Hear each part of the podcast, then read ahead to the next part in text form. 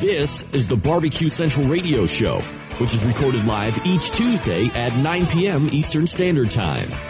The Barbecue Central Radio Show is being brought to you by The Barbecue Guru, the original creators of automatic temperature control devices, now offering four different models for you to choose from.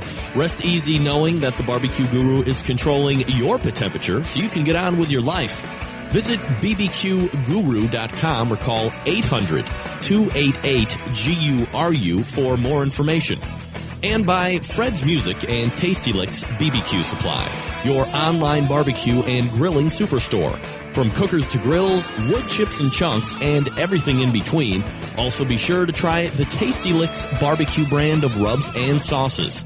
Check Fred out online at tastylicksbbq.com and by Stephen DeFranco Jewelers. Located in beautiful Willoughby, Ohio, Stephen DeFranco Jewelers is a family owned and operated business looking to service the great folks of the barbecue and grilling world. Get free shipping and big discounts by mentioning my name and the term barbecue brother. Check out their inventory by visiting StephenDeFranco.com and by Butcher Barbecue with 30 years of experience in retail, wholesale, meat markets, food service, and customer service. Using that experience, everything they do and sell at Butcher's Barbecue comes from real world knowledge.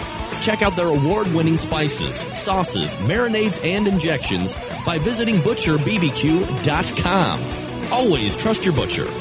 And by Green Mountain Grills. Discover something you'll really, really love. Grilling with pellets. Green Mountain pellet grills are the top of the line, best of the best, but not the highest in price. And be sure to check out all of their flavor rubs, sauces, and pellets for the Green Mountain Grill all on their website. Visit greenmountaingrills.com to peruse the entire products portfolio. And by Barbecuer's Delight Wood Pellets. Two thirds oak, one third flavor wood, giving you that perfect combination of BTU burn and sweet, succulent smoke you're looking to get all over your meat. A wide variety of flavors, so please go to the website to check it out and get yours today. Barbecuer's Delight, which is bbqrsdelight.com. This is Brian Mayer, host of Hot Sauce Weekly. And you are listening to BCRN, all barbecue and grilling all the time. So to get that perfect barbecue, you use wood. Are you sure it's safe? Whatever. We put the lighter fluid on, strike the match, and should we call the fire department? That might be a good idea.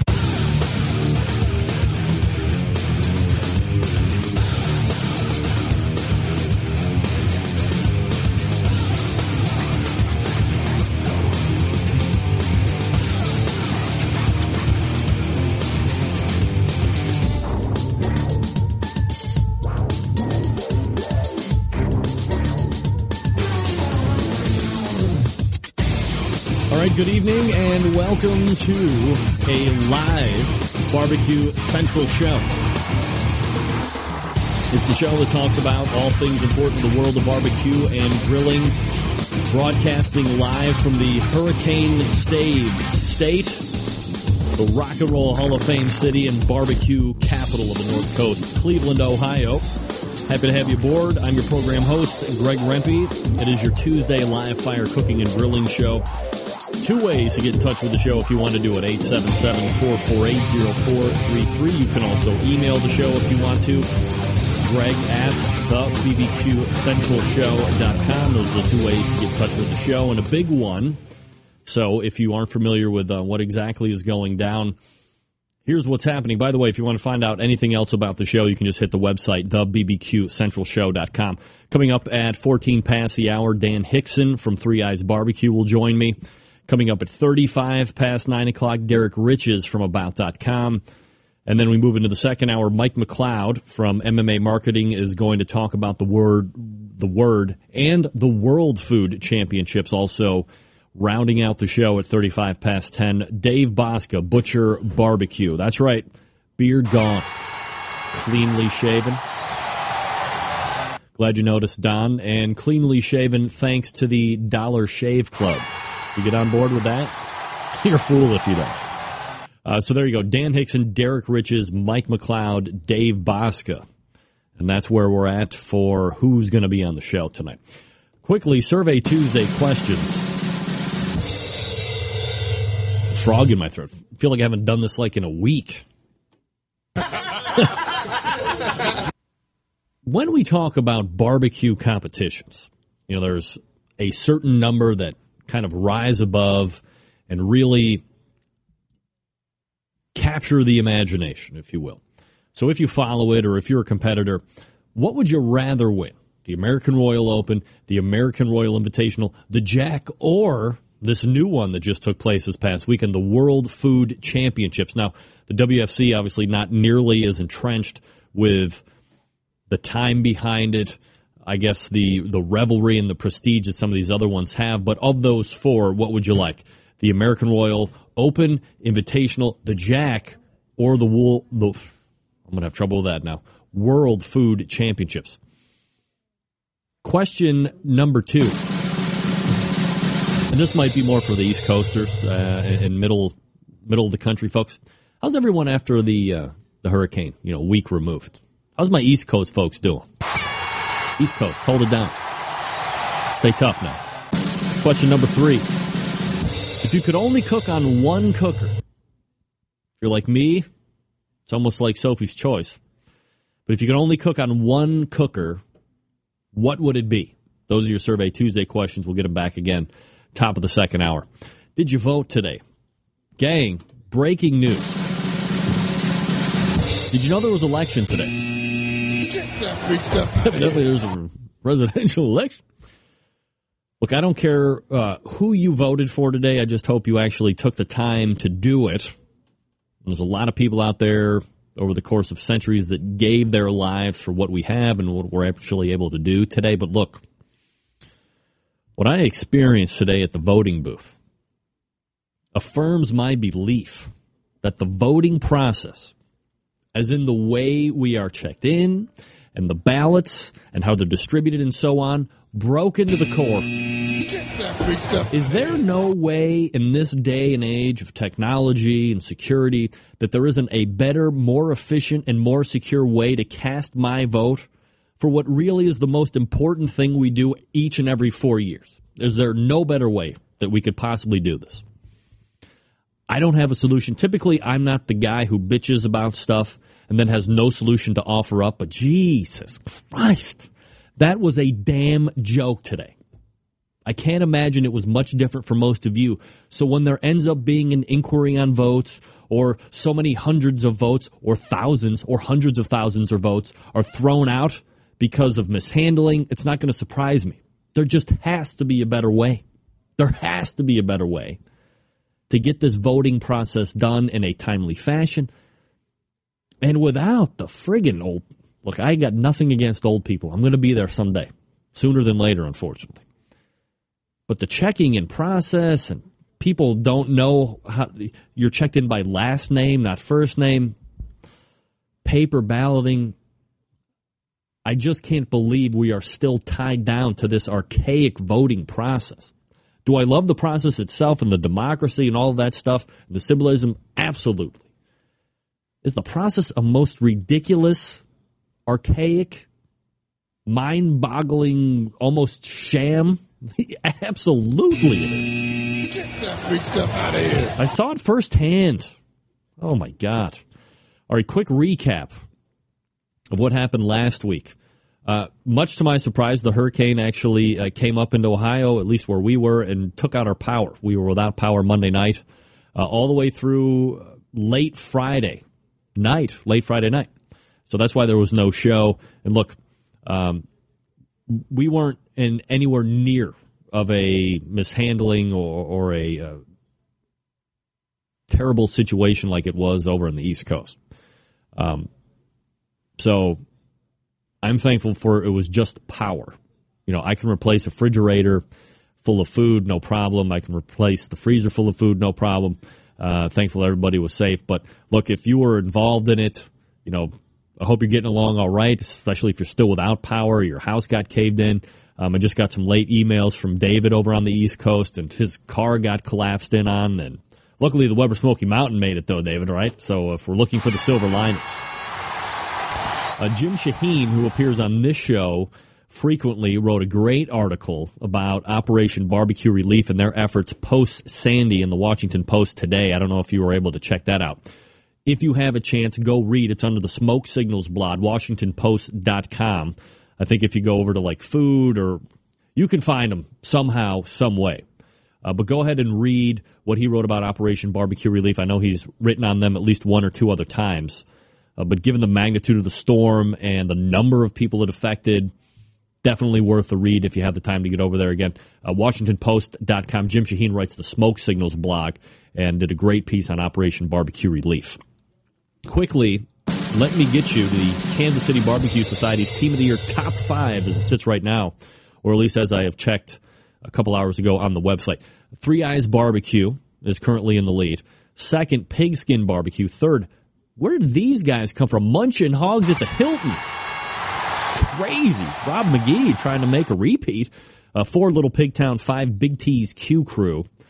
And then because I'm an equal opportunity promoter, we go to the FBA top five. Big Papa's Country Kitchen currently sitting in the top spot. Get Our Smoked, number two. Swamp Boys Barbecue, Rub Bagby and the uh, boys out there. Sitting in the third position. Blitzkrieg Barbecue in the fourth spot. Hot Wachulas, rounding out the top five. Speaking of hot wachulas, for the people that really listen to the show, and know the show, what the hell ever happened to Dan from Wachula? Dan, where are you? Big stuff out of here. Remember Dan? Used to call in, used to sound a little feminine. I don't care. And would always work like he had some type of legitimate comment that he was going to make about the show or about a guest and then worked into some weird double entendre sexual thing and eventually got himself run off the show. But since Hot Wachula is sitting in fifth spot, and I hear Wachula, I immediately go back because nobody knows the show better than me, right? It's my show. And maybe Don and Phil White. Whatever happened to Dan from Wachula? Dan. Holla at your boy. Where you been at? Too busy for me? Too good for me now? All right, lots of things to get to. Dan Hixon coming up in about five minutes. Also, rounding out the first hour, Derrick Riches from About.com. Do I have time to do this real quick? Damn it. Let me see if I can link over here real quick. Oh no, that was removed by the user. No. Big stuff out of here. That's terrible. I was going to show you the cannonball failure. Did everybody see this?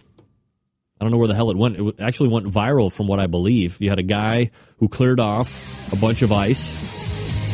It was really cold out wherever they were. Decided he was going to do a cannonball into the water. Except for the fact he took so much time, the top of the water froze back over. So he cannonballed into ice. Thank you for coming. Big stuff out of here. A good idea to uh, cannonball into ice. Word, word to the wise is a host of a popular show that I listen to would say. All right, gang, we talk about pellet cookers a lot on this show. I think my dad's actually looking into possibly getting a pellet cooker. Number of teams out there on the circuit using pellet cookers. So I always tell you, look, Rempy, what do you suggest as far as uh, pellet fuel is concerned for manufacturer? For me, barbecuers delight 100% of the time. Widely considered to be the pellet resource by people like me, by teams that use them on the competition circuit, by caterers, you name it, people are going to barbecuers delight more and more. Now, maybe you don't have a pellet cooker. No problem. You can still take advantage of the pellet revolution on your gas or charcoal grill or smoker by grabbing that cast iron pot option. You buy yourself a nice little sampler pack of pellets. You load a one third cup into the pot and then place that into your cooker or grill. Let that sweet, succulent smoke take care of the rest. Now, since these pellets have been processed from sawdust, you know, you get pressure in there that generates heat. Any contaminants present in the wood eliminated. This process produces a sterile smoking wood product of consistent quality, and pellets are easy to use since you don't have to soak in water prior to use.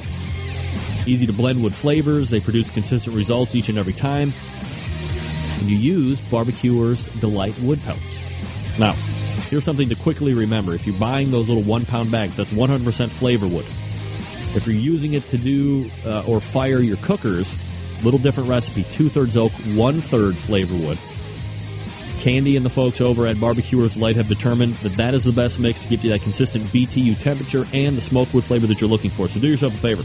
Grab some Barbecuers Delight pellets right now. Visit them at bbqrsdelight.com. That's bbqrsdelight.com. Check out all the flavors that they have. Stop fussing with the sticks and the chunks. It's Barbecuers Delight, the choice of competition cooks and backyard hacks just like me each and every weekend. Our website again, barbecuersdelight.com. That's bbqrsdelight.com. All right, we'll step away real quick, and when we come back, Dan Hixon from Three Eyes Barbecue. You're listening to the Barbecue Central show right here, and you're watching the Barbecue Central show right here on the Barbecue Central radio, audio, video networks. Stick around, I'll be right back.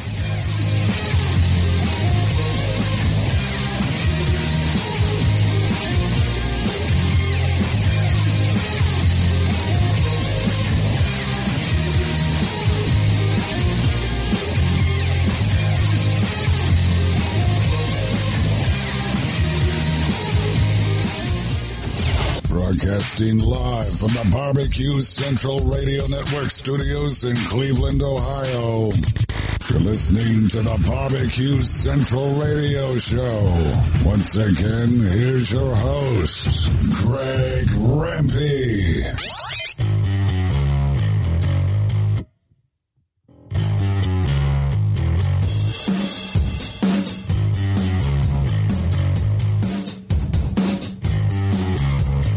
Back. Coming up on uh, 14 past the hour. Gosh. And I got to figure out how to get that noise off. It's maddening to no end. Hello. Danny! Hey, can you hear me okay? Yeah, I can hear you well. Can you hear me all right? I can indeed. All right, let me give you a proper introduction. My first guest tonight, having one of the most successful seasons we have seen in recent memory, capturing, I believe, to date 11 grand championships. Uh, obviously, looking to add a few more before this year is out. This past weekend notched a reserve grand at the prestigious Hog Happenin' in Shelby, North Carolina. They also purvey a very successful line of barbecue rubs. Let's go ahead and race over to the hotline and welcome back pitmaster of Three Eyes Barbecue, Dan Hixon. Dan, another good thanks weekend. Well, it's always my pleasure, and I appreciate you making time for the show, Dan. And, you know, kind of another great weekend for you and Three Eyes. Uh, more points, another RGC. Uh, here's another event with 50 plus teams, and you guys still managed to do well. I imagine you're pretty happy with how the weekend shook out for you. Oh, ecstatic. I mean, we got a 691, which is one of our highest scores, and, and we still lost. So the level of competition out there is, is unbelievable. Yeah, I was going to say, you know, as we look at the results, you know me, Dan, I'm not a math guy, so I like to round up. So we'll call it a 692, good enough for second place. A 697 wins it for two old men and a grill. You know, as we look back at those turn ins, uh, really overall, uh, top 10 calls for everything. You're actually, you know, when we talk about competition cooking and pitmasters always talk about consistency. Geez, for your placement finishes, you couldn't be any more consistent. Chicken, eighth place. Uh, how did that actually turn in for you? Were you happy with the chicken? Oh, we're we're happy with the chicken. I mean, we we knew everything was consistent, but what the biggest variable was is I've only competed in North Carolina a couple times, so I didn't know how the flavor profile was going to hold up. Uh, eighth place there, a fourth place in ribs. You get the fourth pork and eighth in brisket. So, you know, a couple eighths, couple fourths, all top 10 calls. It's got to be good in a competition when you're hearing your name called each and every category. Oh, yeah, we were very thrilled with that. But you know, it's one of those competitions where they held the first place finishers back again.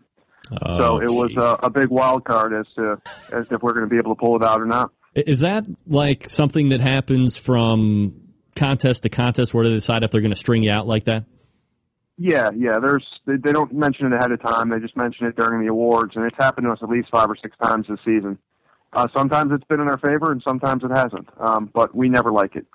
Dan Hixon from Three Eyes Barbecue joining me here on the show. Uh, the website, threeeyesbbq.com. That's uh, th- the numeral 3 EYZBBQ.com. Uh, you can find them at Three Eyes BBQ on the tweeter if you're doing that type of thing. Uh, you know, Dan, as you're hearing everything go out, and then, of course, you're telling me that they're holding first place finishes, as you're waiting to hear kind of the, those overalls and the first place, you know, where is the mindset at for you guys? Uh, the mindset was, I mean, we, we thought we had a chance. Uh, but when I heard two old men in the grill get a first place call, uh, I didn't think that we were going to hold up. So at, at that point, I was hoping to, um, you know, I was happy to just get the reserve because I honestly thought we got third. Is it pretty safe to say? Well, let me let's quickly go over where you're standing at. I mean, your first overall team of the year, chicken. Your fourth uh, for team of the year. Your second in ribs. Your fourth in pork. Uh, your 16th in brisket. So I guess if if we're talking about an Achilles heel, uh, when you're compared to the other three, you're a little down from there. Is, is there something that uh, you're not finding right with the brisket, or is it just happen to be the category that's getting you this year? Uh, something's got to be lower, and this year just happens to be brisket. Um, I'm sure it'll come around again. Uh, everything seems to go in cycles. Our ribs dropped off the map for a little bit, and now the ribs are back. So you know everything goes in cycles, and we just try and tweak uh, what we need to. Now you'd mentioned you get down to North Carolina, or I guess those those southern states. Do you find that there is some type of I don't want to say drastic, but noticeable flavor profile that the judges are looking for that you're typically not dealing with? You know, it's hard to say because if judges were static and if they didn't move around, then I would say yes, there's definitely flavor profiles. But the fact that judges travel um, kind of mixes that up. So we use the same flavor profile. Uh, we use our rub in the same sauces, and this year it's been very well for us, uh, all the way out from uh, Kansas to Maine down to North Carolina. So we're hoping that that works in Georgia as well. Now, it's pretty safe to say that the overall level of cook has probably gone way up over the past few years. Is that a, a fair assessment, Dan? Uh, you mean just across the board? Yeah, across the board. Yeah, I mean, ever since the classes came out, uh, I think people are, are really learning what they can and going out there and taking classes. I've, I've taken classes as well, and I think that's going to do you know wonders to improving everybody's barbecue. So yeah, the level of competition has definitely gone up, and consistency across the board has gone up. So you had, you know, basically your 692. Typically, you know, as I was kind of going through and, and looking at some of the scores, you know, just in the last couple months, almost 85, 90% of the time good enough to win a grand.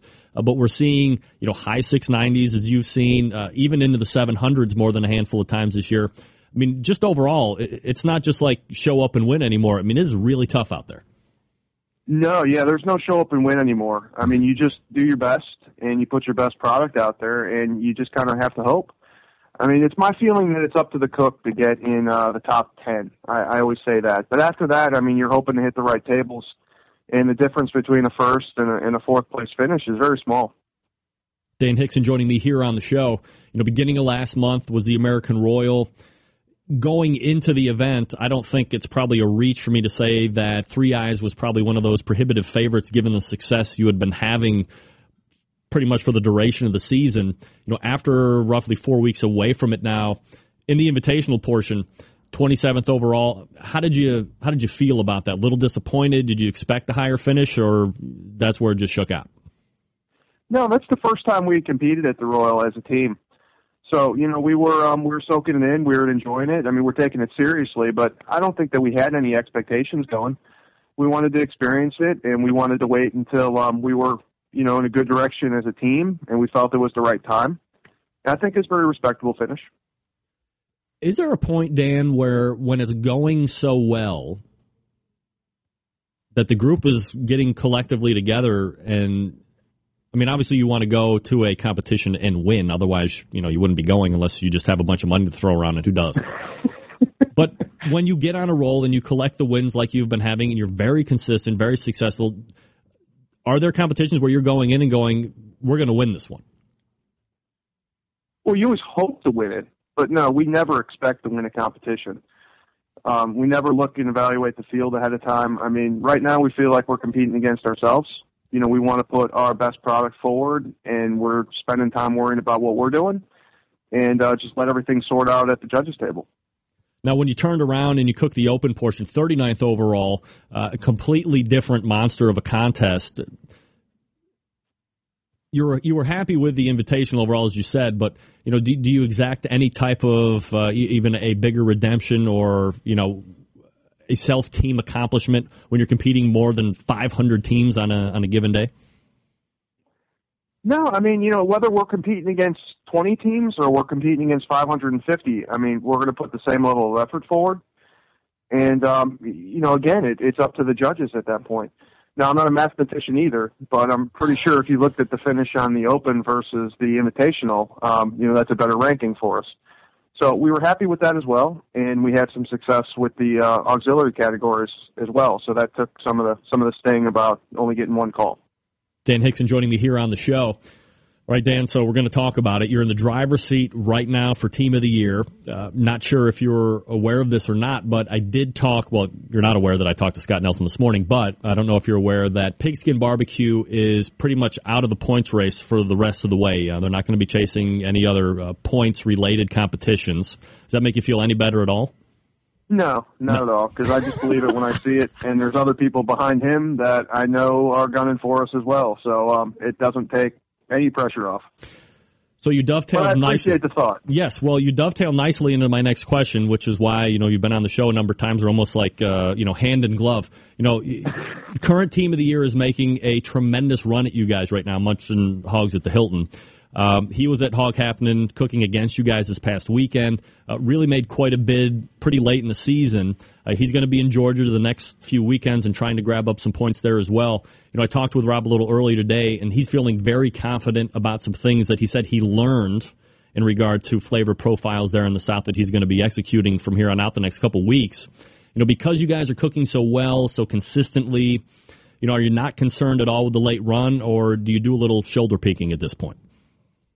No, no. I'm, I mean, I'm not concerned at all. Like I said, we're going to do the same thing we did earlier in the season, mid-season, and late season. Uh, we're giving it everything we got. Uh, we've got a, a pretty deep team. We're well rested. Mhm. We're looking forward to it. And honestly, I think we do better when we have competition. So um, I'm happy to hear that. All right, so let's play hypothetical just for a second. And when I go hypothetical, it's always in the worst way. If for whatever reason, team of the year doesn't happen for you guys, will there be some kind of, of sourness or, or bitterness to some degree uh, on an otherwise outstanding year for Three Eyes Barbecue? Oh no. No. there there is no losing at this point. I mean, I know it's a cliche, but I mean, this season has been epic. I mean, we've rattled off this run since since June. I mean, it's, Yeah. it's it hasn't even been a full year really. Um, so we're happy. Um, I'll congratulate anyone that overtakes us. I mean, that that's a hell of a run by them too. Um, you know, so certainly no bitterness, but it certainly would drive us um, even more if that's possible next year. Dane Hixon joining me here on the show. ThreeEyesBBQ.com, the website, and again, uh, at Three Eyes BBQ on the Twitter if you follow there. Uh, tell me, Dan, as we switch gears a little bit about, and you'd mentioned cooking schools and competition schools, Super Q School. Yep. What So, is- um, what's going I on there? took Rub's class last year, and uh, Rub's a good guy, and he's had a lot of success. And we've been looking at getting into um, having our own class for quite some time, and I figured it'd be a, a great way to um, get us into the swing of things with competition classes to uh, pair up with someone that's already successful in uh, in Rub. So we're going to do a joint effort in March uh, 8th and 9th over in Winter Haven, Florida, and uh, we just started advertising this past week. All right, so uh, again, uh, dates, costs, what can one expect if they're going to be signing up for a uh, combined uh, Super Q school with uh, Three Eyes and uh, Swamp Boys? Well, it's a Friday Saturday class. Um, we're going through um, all techniques. It'll be um, we're still getting the start time worked out. Probably twelve on Friday through um, two or three on Saturday. We run through all the KCBS categories: prep, injections, uh, sauces. Um, more of a techniques-based class than the pure recipes. We're going to give uh, several different recipes and flavor profiles that work in the circuit uh, from our combined experience. What we're also doing though is adding a twist on that is uh, we want to have we're, we've invited several master judges for both um, FBA and KCBS, and we're going to get some of their feedback both on our boxes, Three Eyes boxes, and uh, Swamp Boys boxes.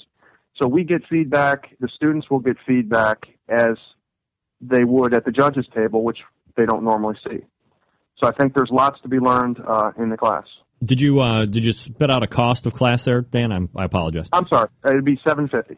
Right. Seven hundred and fifty dollars, and then uh, is there like a spousal discount or something like that? Because a lot of these guys want to bring their wives instead of uh, using it as a weekend retreat. Yes, in fact, I was originally against that, and Me uh. Rob talked me into it. So I'm happy to announce that there is a spousal discount. Um, for documented real spouses, not teammates, unless they're both, and that would be um, half price for the spouse. All right, half price for the spouse. Uh, and again, uh, more focusing on techniques versus you know just giving out all the recipes again. Yeah, because I'm against just giving out the recipes. There's there's a process that goes into this. I mean, there's it's not just your smoker, it's not just your seasoning. It's what you bring to the table, what cookers you use, what temperature you want to cook at. It all goes together into creating a flavor profile and combination that works for you. So it's more individualized than just saying, "Here's our recipe, and if you do the same thing, you'll do good." Because I, I don't believe in that. So to play devil's advocate, just for a second isn't the majority of classes out there pretty much exactly what you're you're kind of steering away from you're paying 500 bucks or 750 bucks because those people want exactly your recipe and they want to go out next weekend and try and duplicate exactly what you told them. Now, look, you know, I've talked to 50 billion pitmasters that say, I'll tell you everything that I do, but it's up to you to go out and execute it each and every weekend. And that's where the biggest disconnect is between a team like you and a team like mine if I took your class. You know, I couldn't just probably go out there and win the next weekend. But they think they're that much more of a leg up on a number of the other teams that didn't take the class. So do you perceive any type of less enrollment because there aren't going to be those recipes that people might be seeking from you guys? I don't think so. I hope people look at it as a, uh, a different viewpoint. I mean, there's things that I want to teach that I haven't seen at other classes that I've attended. And that's the thought process behind what goes into the recipes, thought process behind what exactly you're doing. I've seen people come out of classes and duplicate recipes and win. I have seen that. And then I've seen those same teams drop off because they're not adapting, they're not changing um, with what works and taking a look at their box critically and figuring out what they need to do different next time. I mean, that's the thought process I want to go through in the class and less focus on the actual recipe itself because I don't think it's that important. Dan Hixon I'm joining. Sure, Go ahead. I'm sure the team that's first place and the team that's tenth place have you know equally successful you know cooking recipes. Dan Hixon joining me here on the show. Uh, is there a website for people to go to to take a look at that and sign up for it? Uh, I don't have it memorized. It's on Swamp Boy's site right now. It'll be up on mine shortly uh, this week. Um, and the link has been on Facebook if you're friends with either one of us. All right. Uh, and I think that's like swampboys.com. And you could probably find the link from there. Uh, Dan Hixon talking to me here on the show. Uh, all right, Dan. So having a huge competition year, it, does that correlate into one of the record breaking rub selling seasons of all time, too? Or is that pretty much steady Eddie? No, it has been increasing more and more and more. You know, I, I order it in fresh batches because I want it to be fresh when people order it, and uh, I'm, I'm looking at larger and larger pallet loads as we go through the months. So I'm expecting to be hit hard even even more come spring. But yeah, it's been amazing. All right, so finishing out the rest of 2012 competition wise, uh, what do you guys uh, and the team have laid out? Uh, so far, we have um, we have Lake Lanier or Gainesville, Georgia, coming up. We have uh, after that Cummings, Georgia, mm-hmm. and then uh, King of the Smokers, which is a competitor series event out in uh, La Quinta, California. Yep. With uh, Big Poppa Smokers. And if we need to add, we will certainly add, but I've not seen uh, any large competitions left this year. So I don't know that there'll be any more to add. Dan, I got a couple minutes left here. Let me get your take on that since you're going to be taking part in the King of the Smokers. You know, there were two that really jump off. One took place, which was like the Bare Bones Barbecue Festival out in Oakland, California, you know, a month or so ago. And then you have King of the Smokers, where you're basically, you know, I guess reverting back to what a lot of people would consider to be more of a, a traditional style of competition barbecue. No pitmaster, uh, no uh, gurus, no pellet cookers. People getting the same meat. Um, in some instances, the same cooker to cook on. Do you think this is something that it's kind of like a fad and it's just fun to do, or do you think this is something that actually might get legs and you'll see more and more of next year, year after that? I don't know. I don't think it's ever going to fall off people's radar. Um, and I don't know that it's more I, I guess it's more traditional without the electronics, but I don't really see I don't really see that being a crutch. I mean, it's a tool to get some more sleep at a competition and a little more consistent, but it's not necessary. Uh, we've already done a competition earlier this year, uh, the Go Naked barbecue battle. Um, clothes were worn um, over in Greencastle, Pennsylvania, and we ended up winning that one without gurus. So, um, you know, we're comfortable cooking with or without them. Uh, but it is interesting to have the same meat. I don't know that other than pitmasters I've run into that. So um, I do like that. We'll see how that works out. Do you think that a lot of teams do get uh, you know some type of a competitive advantage because they are using you know a certain purveyor's meat and they're just accustomed to that, and then showing up to an event like this, it really does kind of even everybody out because not everybody's going to have uh, familiarity with Sam's Club chicken or you know this kind of brisket or that kind of ribs or pork butt. Yeah, I could see it evening out the field a little bit. Um, especially teams that just use you know one one type of chicken or one type of brisket uh, and they get it from the same place every time. Uh, but those teams that have to scrounge for meat sometimes and um, actually shop for it, you know, I don't know that there'd be uh, as much of a disadvantage for them. Dan Hixon is uh, one of the pitmasters on Three Eyes Barbecue. They're currently ranked first overall for Team of the Year and look to close it out here over the next few months. Dan, always appreciate the time you give to the show and continued success to you. All right. Thanks, Greg. I appreciate it. You got it. There he is. Dan Hixon. Three Eyes Barbecue, answering all of the tough questions, as of course uh, I know he would. I mean, this could be one of the most uh, prolific seasons uh, that uh, any team has had in, le- in, recent memory, at least. But man, how long ago was it when uh, Mike Davis won like 758 reserve and, and Grand Champions? Was that like 04 or whatever? And that was a, a memorable season. Well, this one uh, just as on par. Uh, and they're having a, a very good year, but more importantly, consistent. Consistency is the key, right? Nobody more consistent. By the way, uh, Dan, I forgot to tell you, but you're on the phone. I got the Three Eyes barbecue shirt on right there. There he is, Three Eyes. A little uh, extra karma for you coming weeks. Uh, so thanks again to Dan Hixon. Or gang, look, let's be honest with each other here. It's almost mid-November. You know what next month is, right? Holiday season. Let's get on it early. Okay? Let me help you with your uh, gift buying, some suggestions for you, keep you out of the doghouse this year. First and foremost, you know who we're going to talk about? Stephen DeFranco, right here in beautiful Willoughby, Ohio. Jeweler of the Barbecue Stars, StephenDeFranco.com. Maybe this is the year that you're going to get engaged, that you are going to get your wife a, a surprise anniversary band or a surprise piece of jewelry or watch or whatever the case may be, this is the guy you want to deal with. You know, we're always wondering how we can get special deals, especially on jewelry. You always want to know somebody. This is the guy that you want to know. I know him. He sponsors the show. He's looking basically to just hook you up with jewelry and watches and other cool, fine stuff. Uh, wood artisan bowls, you name it. StephenDeFranco.com is the website. You go there first and you look. Then you find something. Then you call 440-943-2700. That's 440-943-2700. Ask for Steve if he doesn't answer the phone. And say, hey, Steve, my name is X. I'm a fan of the show. I listen to it all the time. I hear Rempe do commercials for you, live reads, and I'm ready to take advantage of these savings. And then he's going to hook you up with whatever it is you tell him. He's going to make great suggestions. Maybe there's going to be something that you're getting that has the option of customizing. You don't even have to be in the store. He's done it for uh, top men in the industry right now. Uh, John Marcus, just to name a few, me as well, and I'm not even a top man in the industry. He's going to lead you right through the process. He's going to ship it to you for free, and he's going to give you a huge discount on top of it. So again, go to the website, find what you like, StephenDeFranco.com. Then you call him, 440-943-2700. Ask for Steve specifically. He is the owner, so you're not dealing with some schlep. Tell him who you are. Tell him you're a fan of the show. Watch the dollars fall off. Watch the happiness with the gift person you give it to. Happiness. All right, thanks again to uh, Dan Hixon for joining me in the segment, and we're going to dial up Derrick Riches in just a few. Stick around.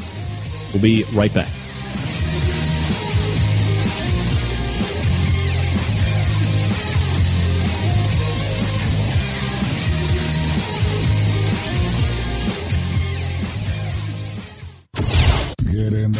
Smoke. Call 877-448-0433 to get on the air. Now, here's your host, Greg Rempe. Big B, Moonshine Band, Suburban Boys Records. Let's go! I'm an outlaw. Give Give me two shots. We don't need a radio. Bring a jukebox for my outlaws. Three shots. We can raise hell before the speed stops. I'm a whiskey drinking SOB. If you don't like that, then you won't like right, me. we are I'm back. an outlaw. 37 past. Greg at the BBQ Central Show.com. Now I'm off to Cali to do my thing. Can't start, can't start video. What? Oh, shit.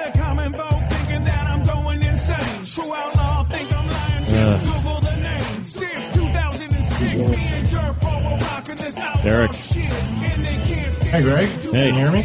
Uh, yeah, I can hear you, but I've made a tremendous error. Uh oh. Let me, uh, can I call you right back? Sure. All right.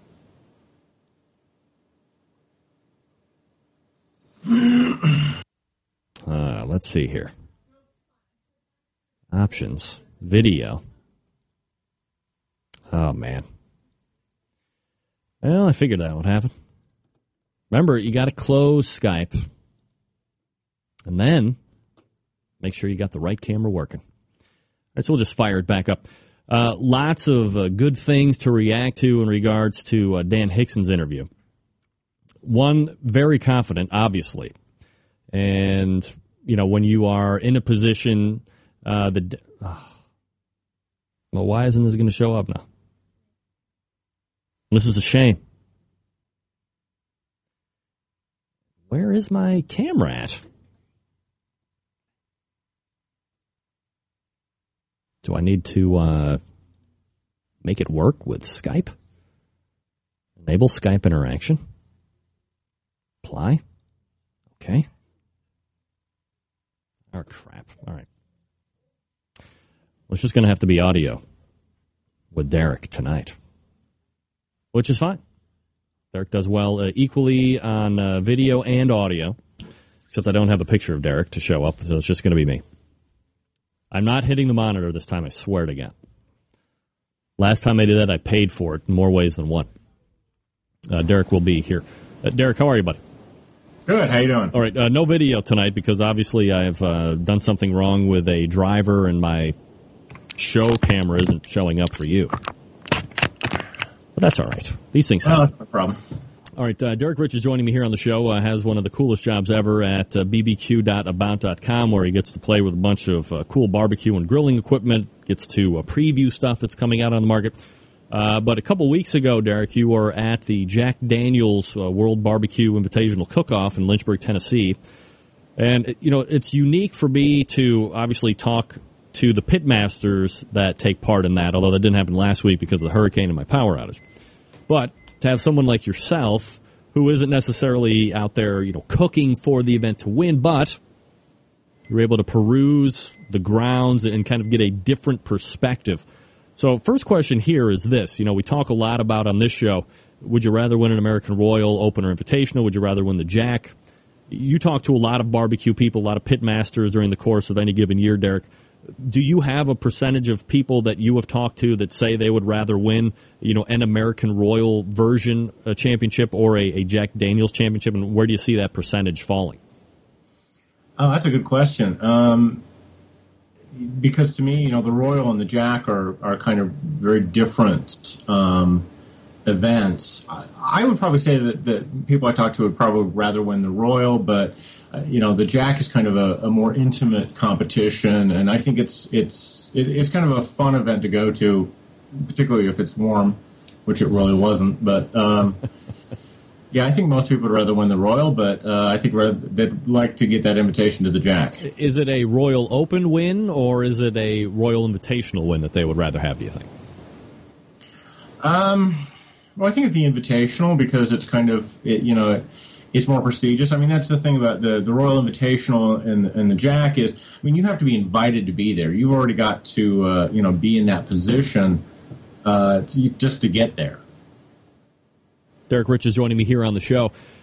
So when you go to an American Royal, uh, I'm sorry, when you go to a Jack Daniels, uh, you know, and, and this, you know, it's a to me, it's a very odd contest because you know there's the drawing process. I mean, obviously you have to win. Uh, you, if you win seven in a row between a certain period of time, you automatically get in. If you won it the previous year, you're automatically in. If you win it 50, if if you've been 50 times like an IQ barbecue team, you just get to show up, uh, you know, without anything anymore.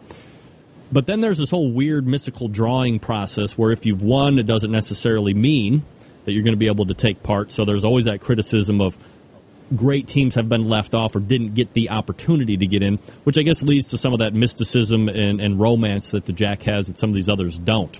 Uh, that being said, you know, as you're down there in Lynchburg, what are you taking in from a a journalist and as a tourist, I guess, uh, to a certain degree?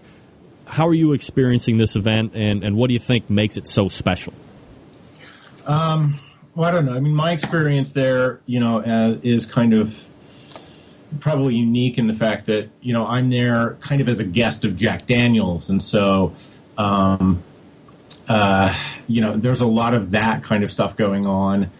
Uh, and you know they want to make sure you have a good time and uh, you get to see everything and they get to tell you all about Jack Daniels and things like that. So I actually, you know, I had to kind of break away to go out to, you know, to where the teams were and to, to get some time actually out there.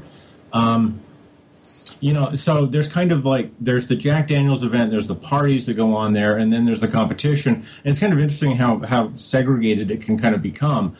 Um, you know, teams are there very seriously. They're down there, they're they're doing their thing, and they kind of, you know, stay out of the parties a little bit. Um, so you know, um, like Friday night they have a the the big uh, party up on the hill, and you, you know you go up there, and all the teams are leaving pretty early because they want to get back real quick. So it, it's kind of an unusual event, I think, in that regard. There's a lot of international presence there as well. Do those teams kind of have a deer in the headlights look, if you will, when it actually comes down to competition time, or do they seem to be more or less in, in an element of comfort? Yeah, that's really that really tells. I, I uh, you know I was watching the um, uh, I think it was the, the, the Danish national team, and you know they're very well organized, and they've got a ton of equipment, and and they're very serious about it. And then I was talking with uh, um, a guy from Norway, was there with kind of the European All Stars, and it was kind of like, well, we're we're here, and and and that's in and of itself, you know, a good thing, and not really expecting to do well. So. Um, I think it kind of runs the gambit from just getting to the jack to you know really actually trying to, to make some progress. You know, there was a lot of talk earlier in the year, and I think towards the end of last year, uh, by uh, a guy by the name of Toby Shea, who runs uh, the British Barbecue Society, and, and he was calling. And look, you, you made probably the most valid point ever just a couple minutes ago, saying this is a Jack Daniels run event or Foreman Brown, whatever you want to call it. But taking that aside, you know, he was looking to get more of a uh, a similar competition thing for the for the Europeans to have to kind of qualify through to go to the Jack. Uh, in any regard or in any fashion, would you like to see something like that where the, the Europeans had to at least attempt to kind of run a gauntlet that the American teams are doing? Because, I mean, it's obviously uh, night and day for what the Americans have to do to get in and what an international team has to do to get in. Oh yeah, no, you're absolutely right, and I think that as more more teams kind of develop in Europe, will probably go that direction. But both KCBS and Jack Daniels really want this to be an international event. Um, I was talking with someone from KCBS, and you know they're talking about setting up competitions in South Africa and a number of other places, and they just want to get that involvement to be able to get these teams to kind of come here for this event. Um, just just to internationalize and to export export uh, barbecue around the world. And if they are successful, then I think you know we will start seeing you know European championships, and um, I'd like to volunteer to judge that right now if they'll fly me over. yeah, you and me both. Uh, do you think it makes sense for KCBS to look to go a lot more international than you know. I mean, obviously, they I think they have some uh, that are existing out there now, but to, to really make a, a, broad push to get into a bunch of different countries and, and, get this barbecue thing out there, do you think that has legs and could be successful? You know, if you talk to anybody in the barbecue business and gas grill manufacturers, barbecue sauces, anything like that, what they look at is um, international. They look at you know the global market potential outside of the United States because you know this is mature in the U.S. There's it, it, it's a big business here, and by being able to to reach these foreign markets, I think that they see that's kind of where all the growth is really going to come from. Derrick Riches joining me here on the show. bbq.about.com is uh, the place you want to go on the internet to check him out, see all the reviews that he does.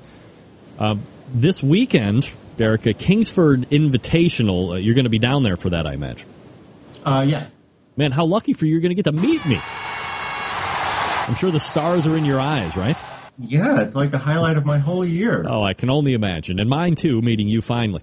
Um, this is kind of, you know, inaugural event. Kingsford huge in the support of barbecue, which personally I appreciate and adore more than anybody else on the face of the earth. That Kingsford has decided to really uh, kind of jump on board and support it as they have the last couple of years. And I'm a big fan of their products, as I know you are too. Um, what are you expecting out of this uh, being a first time event, but having a, a Clorox and a Kingsford behind it? Um, you know, this this gets to be interesting uh, in in in that idea that now you have a you know a barbecue related company trying to to create their own competition space. Um, so it'll be interesting to see how this goes and how much attention it draws. Of course, you know what is it? Uh, Fifty thousand dollar winner take all Yeah. prize. I think that they'll, they will be able to get plenty of interest in the future. Is, is one of the lowlights of this coming weekend the possibility of actually seeing Clint Cantwell live and in person? Jeez. One of the things I'm not looking forward to. Is, it, Uh, is you know, actually, guy? that's funny because Clint was at the Jack, and then he was at a Weber event, so uh, that I was at. So uh, this has been a month of Clint Cantwell. Wow. Well, one of us is very lucky, and one of us is Derrick Riches, uh, who is from bbq.about.com, by the way. All right, so uh, we're looking forward to this coming weekend. Um, before I let you go, Derrick, is, is there anything that you have been kind of playing around with or gotten a chance to review that you would like to tell us about here before I cut you loose? Uh, you know, uh, really the the newest stuff I've seen was uh, the 2013 product line from Weber. Um, I think that they've got this uh, Smokey Joe Jumbo, which is basically an 18 and a half inch kettle that's portable, and I think that that's going to be kind of a um, a, a good product. Uh, I think it's going to be a lot of fun, and it's going to be a great tailgating product Isn't going that, forward. isn't that also known as the uh, Weber Kettle Silver? Uh, no, because this doesn't stand at full height. It is like Oh. a Smokey Joe. It's got short little legs on it, and the lid locks in place, and so it is a fully portable. Grab it with one hand and run off with it, but it's just as big as the uh, Kettle Silver, the 18 and a half inch. Is it just as pricey as well? And you know, I use that in relative terms. I mean, anything Weber Kettle is not overly pricey unless I guess you're looking at a performer, and you know that's a little bit different monster. But uh, price point wise, does it seem to be pretty reasonable? Uh, I think it's coming in around 60 bucks. I've seen wow. it cheaper, so that's you know it's not cheap, but you know for portable charcoal, it's not a bad price. Oh, and for a Weber, I mean, that thing's going to be around forever. I think we all know that you know the most successful selling grill in the world has been uh, the Weber Kettle. So, uh, for sixty bucks for the portability, obviously tailgating is uh, well underway at this point, especially in college and in pro sports. So, I think that's probably going to be a definite good product for them. Anything else that kind of sparked your interest in their product line? Are they doing like a whole uh, body revamp on some of these things? Uh, they're relaunching the Spirit Gas Grill line. Um, really, not a whole lot interesting there. Basically, I think it's like five gas grills, pretty basic. Uh, it's coming out of their China factory. Um, low price, you know, lower price end uh, gas grills, and they're going to have three of the performers this year um, with varying price points. I think it runs about 200 to 350 bucks not a lot of innovation there either. They touted one of the features as a little um, as a timer that goes that locks into place on the performer grill, but it's a 99 minute egg timer, and they're calling that a feature. So I think that's kind of a miss there. Uh, egg timers, uh, yes, that's probably a miss. Uh, Derrick Riches, you can find him again, bbq.about.com, and I will find him this weekend at uh, St. Louis. Uh, Derrick, look forward to seeing you, and I always appreciate the time you make for the show.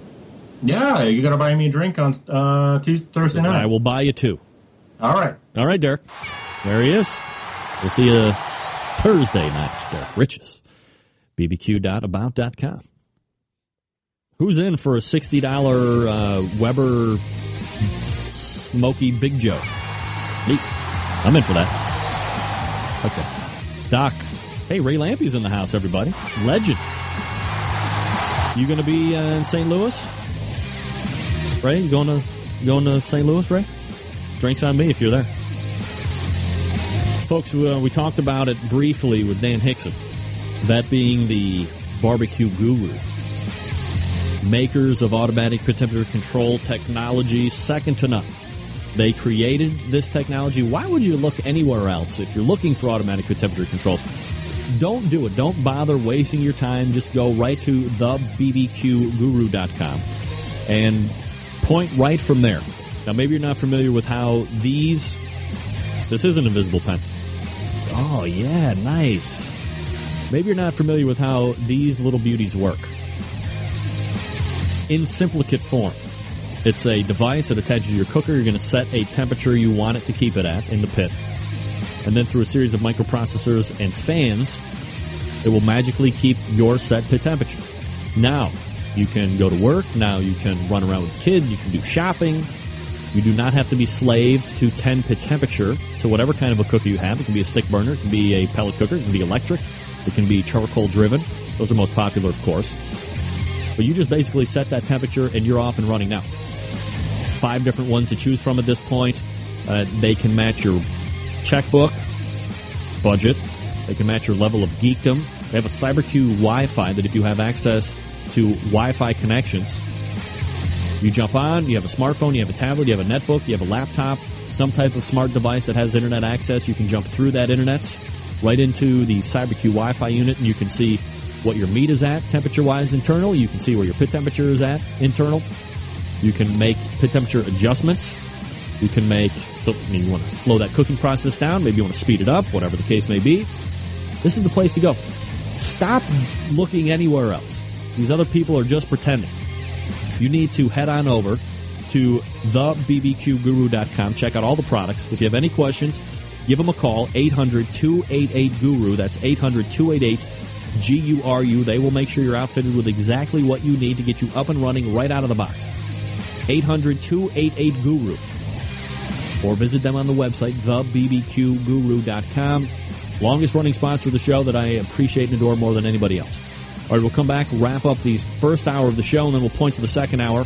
You're listening to the Barbecue Central show right here on the Barbecue Central radio networks.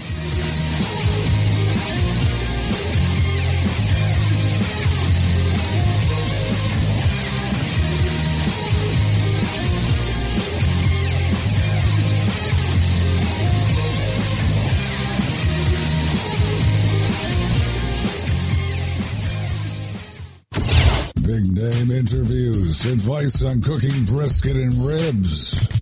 And the only host willing to share his honest opinion on all things important in the world of barbecue. It's the Barbecue Central Show.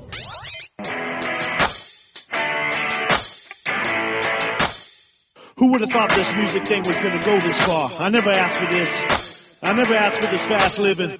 The women, the whiskey, craziness. There's whiskey in my soul. Down that open highway, finger in the air, cause I do things my way. The next town's where I call home. Yeah, yeah. Oh, you are back. Shine glass down in a light of a storm. That's my chance to see those guys live in concert here in Seatown. Moonshine Bandits. Born with that whiskey in my soul. Uh, Ray will not be in St. Louis this weekend, going to Iowa. Iowa. What's in Iowa? All they have are some of the hottest competition barbecue cooking teams on the face of the earth. Why would anybody want to go out there? Beyond me. Beyond me. Here, Invisible Pen.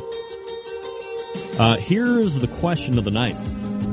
Uh, didn't know I was going to run a contest until just now. I was just trading an email with uh, Patio Daddio BBQ, PatioDaddio.bbq.com. And uh, within a body of a letter, he wrote, uh, don't forget something about uh, closing and sales. Uh, ABC, always be closing. Now, to me, that resonates a specific movie. So I said, hey, don't even ask me what my name is. That's my favorite movie. Then he wrote back, He has no idea what I'm actually talking about. So does anybody know? Does anybody know what movie ABC always be closing? Always be closing came from. First one in instant chat or email that can give me the name of that movie. I have a special prize for you. A hot prize. It's a hot one.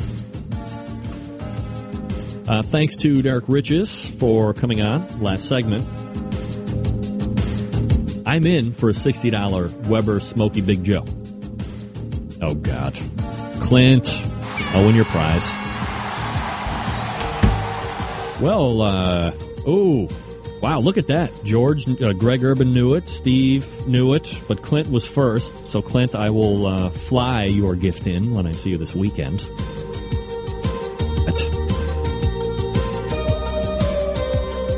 Uh, no, it's not a back rub. Get that big stuff out of here. It's not a baby back rub in St. Louis. Ooh, yikes. It's getting out of hand here, folks. I will bring it. Excited to see uh, Chris Grove as well this coming weekend. Yep. Excited to see Meathead this coming weekend.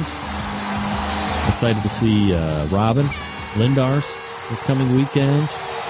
John Dawson this coming weekend. It's a veritable who's who. Somehow I got invited. Whatever. They'll regret that. All right, so uh, Clint, email me uh, that I need to bring your prize. I'll go ahead and stick that in the knapsack, as it were. Thanks again to uh, Dan Hixon from Three Eyes, joining me at the 914 spot, and then Derrick Riches at 935. We're going to come back with second takes at the top of the hour. And then we have uh, Mike McLeod from MMA Creative. We're going to be recapping the World Food Championships. Some accounts, good. Some accounts.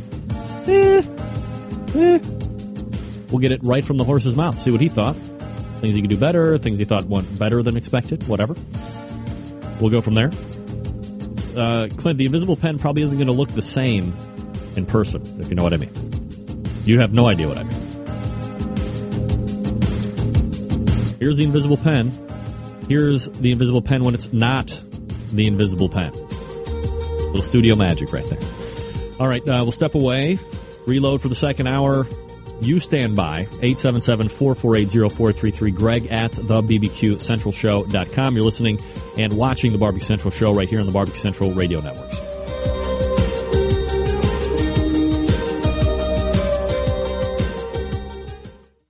I'm Johnny Dam, host of the Damage Report radio show. When I'm not falling in love with the First Amendment all over again, I like to sit back, relax, and rub my meat to the Barbecue Central show. And now your host, Greg Rempe.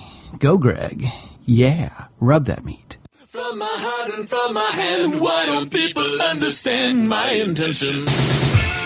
Happy to have you aboard here for the really big barbecue show. We cook because we have to, and we grill because we want to. Fine, how's it going? You have a great show. I'm a big fan. So what what what seems to be the problem here? This man looks like he's dead, and he's in the in the crackle. Charbono! It's all about the Charbono, dude! Succulent fish. What? He ate 54 wieners. But listen, Lavernius, shake a face. I'm shaking like a dog shit peach seeds. You could use it to fight off creeping marauders looking to take your steaks off your grills. I just like being anywhere with Junior, Senior, and Diva. Sounds like a whole other fucking movie. yeah, really. Keep it hot, keep it clean, keep it lubricated. We have top men working on it right now. Who? Top All right, we are back into the second hour. Get it done. 877-448-0433. Greg at the BBQCentralShow.com. Uh, John Dawson weighing in. Gift for Clinton. Is it a rim job? Uh, rib job, he means. Uh, no. no, neither of those. Weirdo. What are they doing out there in Idaho? Rim jobs. Um, Survey Tuesday questions. Uh, would you rather win the American Royal, the American Royal Invitational, uh, I'm sorry, the American Royal Open, Invitational, the Jack, or the World Food Championships? For me, it's the invitation. It's for me. Funny, Clint. That's funny. Uh, question number two. How's everyone a week after the hurricane? How's my East Co- uh, How's my uh, East Coast boys? Check in. How's my East Coasters? Power's back on here in Cleveland. Obviously, the show's back on. This is a live show. It's October 6th. Evidently, we're electing presidents and other elected officials today. It's too close to call with your uh, presidential update. Too close to call. Get that big stuff out of here. Obama projected to possibly win Florida, and that could put him over the top. That's who you want to win? Good. That's who you want to lose? Not good. Get that big stuff out of here. Question number three. If you could have only one cooker, one cooker, what would it be? For me? For me, if I only had to have one cooker. Mm.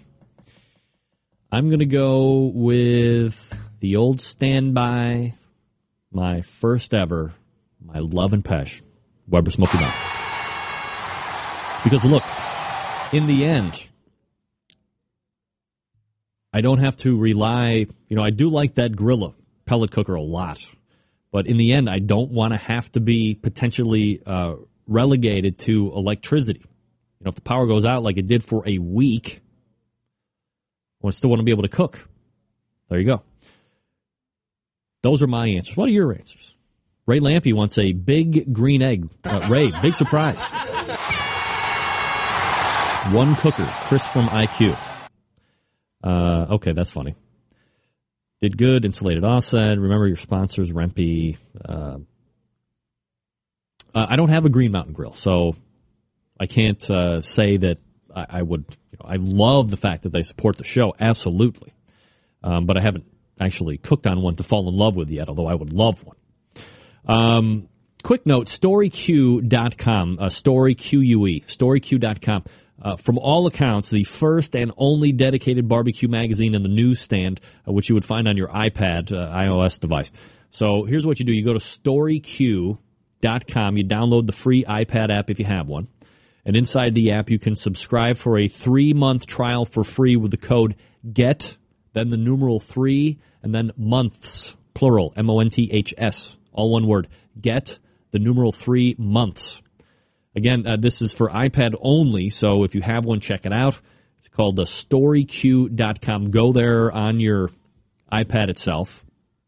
Get three months, see what it's like. Uh, I believe it's the only barbecue magazine in news in the newsstand of your uh, iOS iPad. Uh, programming note for next week on the show: we will have the winner of the Kingsford Invitational event. Obviously, uh, Meathead is going to be back on. Also slated uh, Reggie Milligan from Mantry. If you're not familiar with Mantry, you'll be introduced to that next week. Try mantry.com for a preview. There also may or may not be a John Marcus sighting as well. Never know. Maybe Scott Nelson sighting as well. Maybe Scott Nelson if he wins Kingsford Invitational, whatever. So, um, I've been kind of talking about it around the bush. I'm I'm going to be heading to the Kingsford Invitational event this weekend. Really looking forward to seeing many of the great teams that I have had on the show before. Uh, probably more than anything else uh, is being able to meet a lot of these teams that I've interviewed uh, over and over and over again. Uh, so I'm really looking forward to meeting them uh, in person, seeing them, and just kind of having outside of the show conversations. Uh, and as I'd mentioned before, also meeting the likes of Meathead, uh, John Dawson from Patio Daddio BBQ.com, Robin Lindars from GrillGirl.com, Derrick Riches, About.com, uh, Chris Grove, Nibble Me This, uh, Clinton as well from Smoking to Eye. So really looking forward to meeting all of the bigwig barbecue people that uh, are going to be out in St. Louis for that Kingsford Invitational event. Uh, Chris Lilly, looking forward to. He's he, he told me he was actually looking forward to meeting me. Uh, Harry Soo, also looking forward to meeting Harry Soo. You know, a couple weeks ago, we were looking at the uh, grill boat. You guys remember the grill boat? It was like fifty thousand dollars, and I thought, geez, you know, here's something that really has legs. And then I found something else. Like grilling on your boat with 15 or 20 of your friends wasn't enough. Will Rempe be a Kingsford mark after this weekend? Chad, already there, buddy. Nobody's a bigger fan of Kingsford than me. Nobody. You show me your biggest Kingsford mark, I am way bigger. I'm the new Kingsford Mark. Just call me Sir Mark of Kingsford. It's my new royal name. Um, I didn't have like the 50 grand to shell out for the barbecue boat, although it had a nice canopy over the top. What could possibly be better? Riddle me this. What could possibly be better than a barbecue boat? Let me show you. For your consideration, the hot tub boat. How about that? That's right. Here it is, uh, floating away in the hybrid hot. Well, they call it a hot tug, hot tug, hot tub boat. So here it is. You can see it's probably going to fit at least, well, you know, if, if you're not lounging about uh, like these people are. Let me see if I can uh, do a better pull up here. Uh, give me the bottom. There you go. If you if you see here, you could probably fit like what uh, one, two, three, four, five, six, seven, eight, nine, 10, 11, 12 people in this thing, uh, and it does uh, float. Here it is, uh, floating away. You have the little uh, rudder system right there. It's got this uh, rather large chimney off the front, which I can only imagine is the heat generator that allows you to be warm in your hot tug tub hot tug tub boat hot tug hot tub boat. You can see these two are having a brilliant time together. And obviously you know a lot of this is down underneath the water so it, it seems to float fairly consistently. here you can see uh, that it's uh, steaming as they say down the canal. And uh, they do have a here so and this is what it looks like i guess uh, conceptually. So you know for your comment now i can scroll up here it was it holds 500 gallons of water. And i want to say it was like $15000 or something like that. So you know in the grand scheme of barbecue boat uh, hot tug boat, whatever the case may be, at least in my estimation, if I'm choosing between one or the other, and money is an if money's no option, it is grill boat all day long and twice on Sunday. Had a nice 18 and a half inch grill in there. You could fit 10 or 11 of your friends. It did have a trolling motor um, that you could get you five, six, seven miles an hour down the canal. It had that nice canopy umbrella over the top to keep the sun out, maybe the smoke in. It's kind of a little troublesome. But man, 50 G's. So I think I think the uh, hot tub hot tub boat was like fifteen thousand dollars. So a lot more manageable. I mean, I don't have 15 large G's to throw around, but it, I have closer to 15 than I do to 50. And you know, you take it out, especially now in the Cleveland area when it's getting to be you know 25 degrees at night. You know, get that into the old river that catches on fire. Turn on the motor, turn on the heater, a couple of lady friends around and knock back a few cocktails in your hot tub hot tub boat. Seems like a no brainer to me. I'm all over. Gang, quickly approaching. I mean, we're coming back with Mike McLeod here in just a moment. But after that, it's going to be Dave Bouska from Butcher Barbecue. And Dave and I tonight, aside from talking about his win on the barbecue portion of the World Food Championship, he's going to be talking. Not only is he going to be talking, he's going to be giving away the name of not one, not two, but three lucky winners of Butcher Barbecue injections for a year. What? That's right. Not one, not two, but three. No less than three winners for Butcher Barbecue injections for a year. Imagine a full competition season of barbecue injection from Butcher Barbecue it taken care of. You can take that expense right off, no problem. We're going to be doing that in about uh, 25 minutes from now. That ends effectively that competition. We were going to do it last year, but we kind of got, you know, no power. Also, Dave is doing a very popular program right now. People asking me about it all the time. Uh, what's with this trade-in program at Butcher Barbecue? Can you give me a little bit more insight in this? Well, of course I can. I'm the guy that's giving you the read. Here's the deal. Maybe you have bought injection from another manufacturer other than Butcher. Commercial. Not something you just concocted up in the, uh, the you know, whatever, in your kitchens. This uh, injection stuff. If it's commercially made, you find your scores have started to tumble, or you find that the neighbors are starting to uh, incessantly bitch and moan about the lack of quality of your barbecue products. Don't take it to heart. We all make mistakes. Dave Bouska from Butcher Barbecue is here to help you out. You go to the website, butcherbbq.com. Very top right of his link navigation, there's a thing that's called Trade It. Click that, fill out the form, and then send back whatever remaining competitors' injections that you have, and Dave, in return, will send you back Butcher Barbecue injection, whether it be the pork or the prime injection or the beef injection. You will get whatever you sent him in replacement back from Butcher Barbecue. Now, you send it in with the complete or partial label. Dave will weigh it at the time of arrival. That amount is final per Dave. If you have any questions, you can contact him through the website. Then he'll send you back that same amount. So you send three pounds back of whatever injection. He'll get you three pounds of uh, the pork or the beef or the prime injection butcher barbecue. Time tested by many, many teams. Time tested by many, many sanctioning bodies. And they win all the time with this stuff. ButcherBBQ.com. It's a trade in program still going on. Plus, we're announcing the winners one, two, three of Butcher Barbecue injections for a year coming up. Later in the show, you don't want to miss it. But Mike McLeod is next. Stick around, we'll be right back.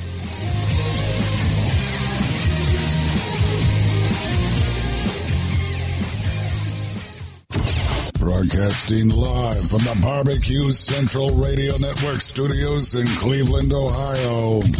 You're listening to the Barbecue Central Radio Show. Once again, here's your host, Greg Rempe.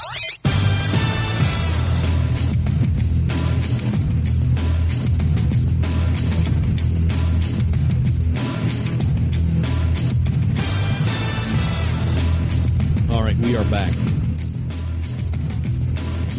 14 past. 877 448 0433. Greg at the BBQ Centralshow.com. I got to figure out a way to kill that.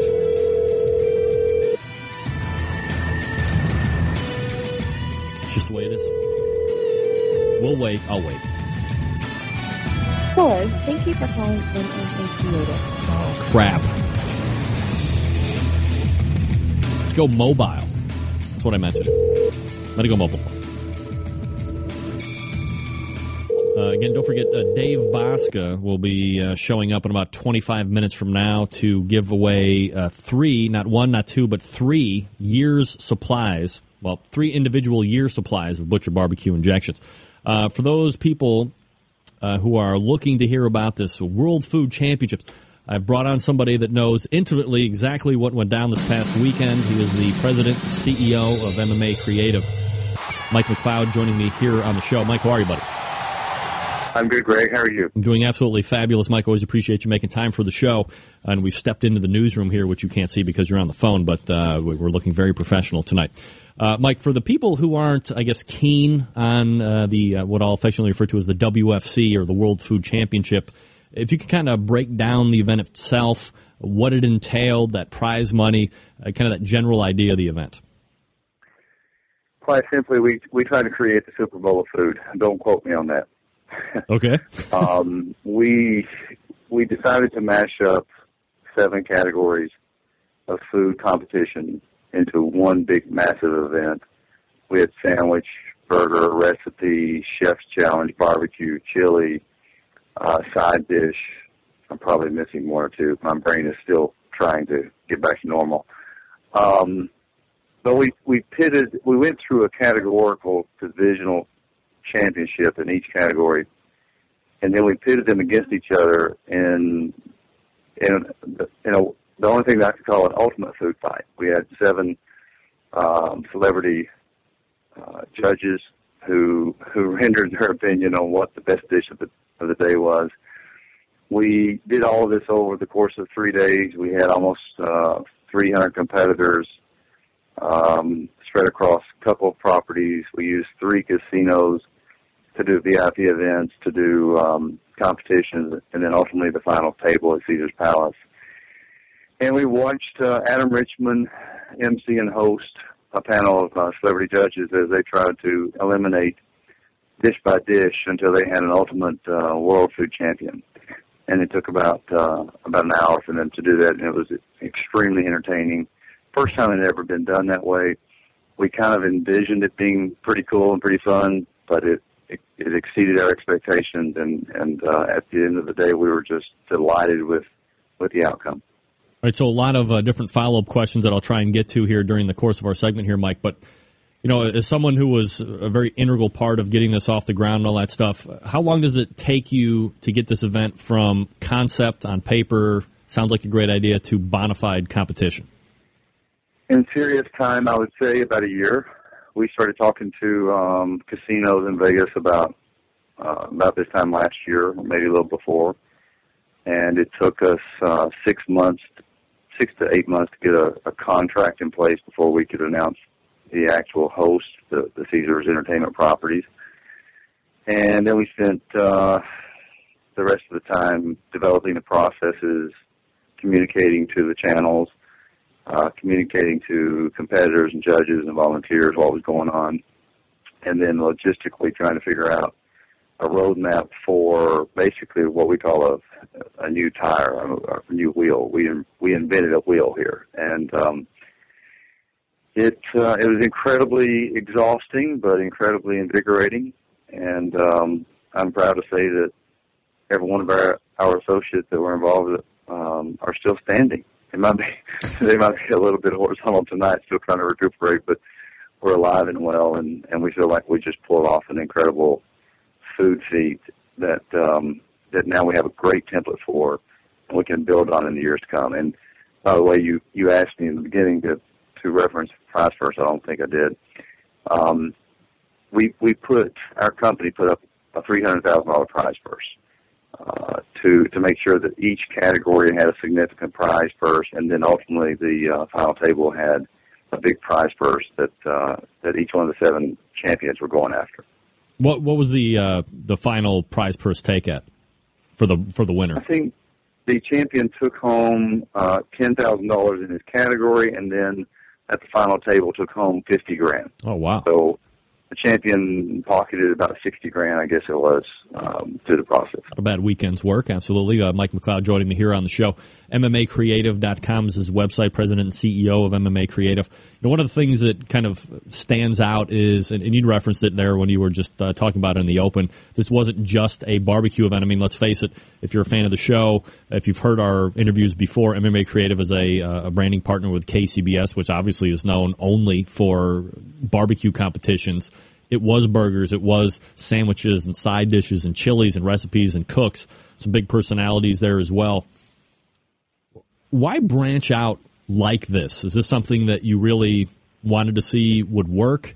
Uh, you want to get more people involved? Why make the branch out of, I, I guess, uh, a comfort zone, if you will? It's a great question, and uh, sometimes we do things just simply because we don't know better, right? yeah, I know um, that. We in all seriousness, though, we we saw a niche and we saw that there was a, an opportunity to create a, a massive foodie event. Uh, it did not exist. Uh, we have been studying barbecue competitions and chili competitions now for over six, seven, eight years, and um, we felt like we were prepared to do something of this magnitude. And on a personal note, um, as as I've helped uh, KCBS grow and prosper and do great things through the barbecue network. Um, I just felt like this could possibly be a legacy of mine and uh, for my company. I've been in marketing now for over 20 years, and uh, I never have felt as uh, close to or as significant to or integrated in as in food as much as I have anything else. I thought, well, what is it? What's what's the end game for Mike McLeod or for MMA or for Tribe? And uh, uh, as we as we kind of envisioned this program, this platform, I thought this is it. This could be our legacy. So I'm hoping to raise um, awareness for competitive food as a sport. Uh, I know how hard the teams work. I know how much the, the judges love it. I know how much consumers dig it. So I can't think of a better or bigger or broader or more impactful thing to do than to uh, establish a long-term, ongoing, year in year out uh, food celebration uh, in Las Vegas, and that's that's what we're aiming for. All right, so with that answer, you've effectively blown all of my questions. So uh, we'll bid this one good night, and we're done. No, I'm just kidding. Um, Mike, do you think that this is an event that might see more popularity as we move ahead? Uh, could this be kind of a, an evolution of, of a barbecue competition? Will you see more and more of these styles of events show up more and more now that it's kind of a template has been, as you said, kind of been molded and, and proven out? I think so, and and as we both know, imitation is the best form of flattery. So I expect to be imitated numerous times over the next uh, uh, twelve to twenty-four months. Um, yes, we there there is a direct connection, or there can be a direct connection between uh, what we know as competition food and food entertainment, and that's what we provided this past weekend. We we did the individual categories the way most competitions are done. You we came to a chili champion the way most chili competitions are done. We did that through barbecue. We did it did that through burger, sandwich, and so on and so forth. We had to create some methodologies for uh, side dish and recipe and chef. But um, uh, we we we went through the categories as you would a competition, and then we created the show, which was the final table. Uh, so we we combined what we know best in competition with what we know best in entertainment, or what we call edutainment. When you're when you're educating and entertaining people at the same time on what makes great food great food. So we we found a process and a methodology to do that, and uh, we had a lot of fun. Uh, in the meantime, I think the, the laughter, the the applause, the the Phil Donahue effect of Adam Richman walking through our our crowd, and then asking the judges why they were going to why they were going to kill or eliminate barbecue from the final table instead of burger or sandwich. Uh, it, it was just a it was a magical moment, and I, I think you're going to see.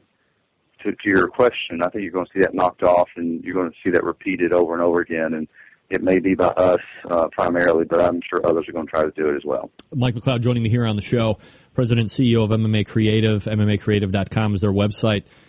Uh, obviously, you made reference to it. You know, you guys are using this event as a barometer to perhaps introduce more of these events in the future. Let me go crazy hypothetical on you just for a second. Could you envision MMA making a World Food Championship uh, series season?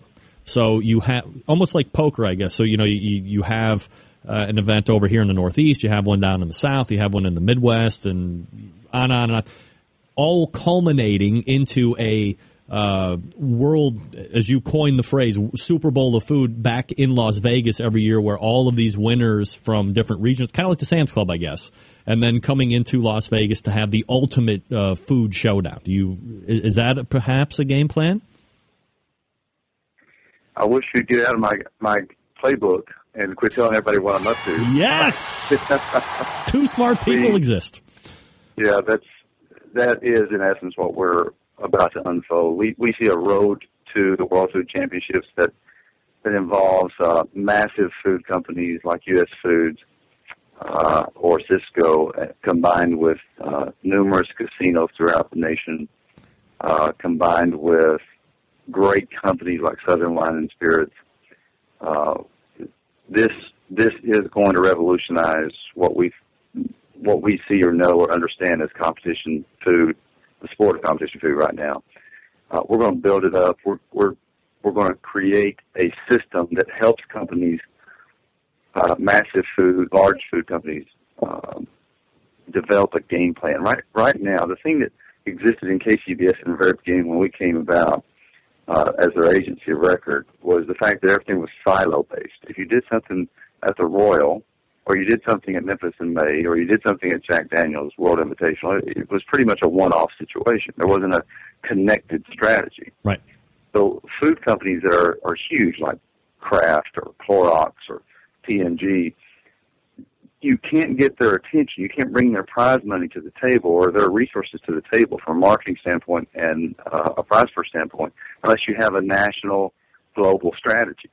That's the way NASCAR was built. It's the way the World Series of Poker was built. It's the way uh, UFC was built. Um, uh, over and over, you know, the, the PBR, uh, et cetera. So no one's done that in food. And, and that's what we're trying to develop right now. We're trying to put everything in place that makes that happen, uh, for, for all of these great competitors and these judges out there who, who follow, uh, competitors and follow contests. We're just trying to put a strategic marketing, uh, thread, thread through all of it so that more money comes into it, more sponsors come into it, the sport gets more accolades, gets more PR, and gets more following, gets more fans, and it just ultimately explodes. That's what we're trying to do. Mike McCloud joining me here on the show. Or Mike, two questions for you here. You know, you're just a couple days away, you know, maybe 48 hours uh, from all the weekend's event. And we're going to ask you to look at this kind of two ways. Personally, business out of it, just Mike McCloud, man. How do you think this event came off? Like any first year event, uh, we we we got some nicks, we got some bruises, we got some scrapes along the way. Um, we you, you can't invent or create uh, a wheel without a lot of uh, scrapes and bruises along the way. We we know we had some, but at the at the end of the day, when you when you saw how how much money was was given to to uh, food competitors, when you saw the shows that we produced, when um, when you saw the caliber of competition raise notch, and when you saw the world uh, of food media turn its attention to what we were doing, it was a huge success. And that's what we were trying to achieve in year one. Financially, it, it didn't make sense for me to do it, but you know, if you if you were going to buy a Quiznos franchise or an Applebee's franchise or a McDonald's franchise, as an investor, you'd have to make a huge investment in the beginning to get it off the ground. And then you'd have to build your building, and then you'd have to fund your operations, and then over a period of years, you would earn your money back. Right. So that's the way I looked at it. I, was willing to make that investment because I think this is a five, ten, twenty year uh, platform run that that will make sense. It will turn into a, a fi- financial success over years uh, to come, uh, and it will mean a lot to a lot of different people. So uh, we are calling it a success. We we know that we can learn from uh, the learning curve that we experienced. We, we're not going to say that it was perfect. Uh, if anyone on my staff or anyone around me ever said that it that something I did or something we did was perfect, I would, I'd be the first one to step up and say you're wrong. Um, but we we do know how to learn from um, mistakes here and there, and we know how to improve on it. And that's what we plan on doing for 2013. Uh, does the winner of this event automatically qualify to, to go back to 2013 or no? Absolutely, they'll be exempted in. It's a great question. All right, exempted in for uh, 2013. Um, Mike, uh, the Kingsford Invitational is coming up this weekend. And, uh, you know, as someone who is, you know, with KCBS, obviously this is a big deal for Kingsford, kind of a, you know, one of their inaugural uh, invitational events. You know, what are you looking forward to? Uh, what are you expecting out of this weekend for that event? I honestly, Craig, I don't know. I, um, Kingsford has been a great partner to KCBS. Uh, we we work closely with them day in and day out over the last several years as um, as an important partner to barbecue. Um, I, I, I. I, don't know what their objectives are with that particular program. We've been so focused on the World Food Championships that that I couldn't even look away for for a minute to um, to focus on what they were doing. But I, I hope they have success. Uh, I I hope that ultimately whatever Kingsford is doing on its own uh, mirrors what we're trying to do for the entire industry and ultimately brings them into what we're doing. I think that's a that makes more strategic sense than companies trying to do stuff on, on their own. Uh, you don't see um, uh, you don't see Chevrolet doing its own NASCAR series. You know, you don't you don't see um, uh, uh, certain you know Mercury boats doing its own Bass Pro series. Right. So I- I believe what makes long term sense for for a company like Kingsford and Clorox is to is to have a title of a world food champion behind its brand, and uh, so we so we hope that they have success, but we also hope that they fold that into our event, Let's talk about Reser's did this weekend. They had a potato, they had a national potato salad championship built into our event. Tyson had a, a national uh, a chicken wing contest built into our event. So we expect that through companies and efforts like that, that we'll be able to to be the the um, the end of the season annual Super Bowl event uh, that serves their purposes, but serves also the the uh, the industry of competition food. Mike McCloud joining me here on the show, recapping the World Food Championships, which took place this past weekend in Las Vegas, Nevada. Uh, Mike, always appreciate the time. Thanks for coming out today. Thanks a lot, Greg. You got Enjoyed it. There he is. Mike McCloud. MMAcreative.com is his website. Throw Dave up there. He's going to be next. You know, it's funny because I thought for a fleeting moment that maybe the World Food Championship was like it's going to be this uh, yearly thing and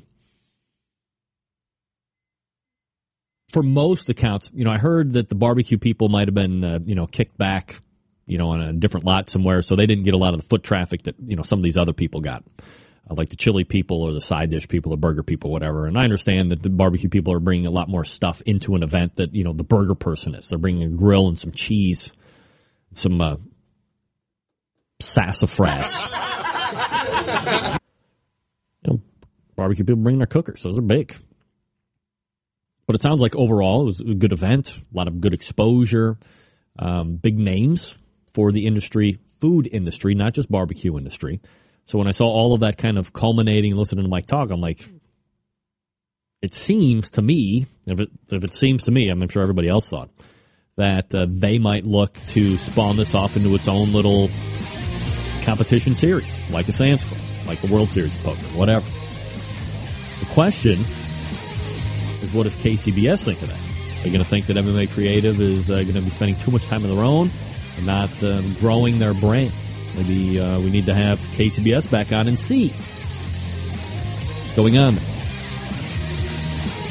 All right, folks, uh, for years I have talked to you about Fred Bernardo over at TastyLicksBBQ.com. This past weekend they had a huge blowout, Turkey Fest 2012 from all accounts, a raging success yet again. Here's the deal a lot of people are in areas of the country where they don't have a wide selection of barbecue items to shop for in a traditional store a Lowe's, a mom and pop grill store, or whatever. They live out in the country. So they're forced to go online to do some of their shopping, whether it be for apparel, for accessories, for the actual grill or smoker itself.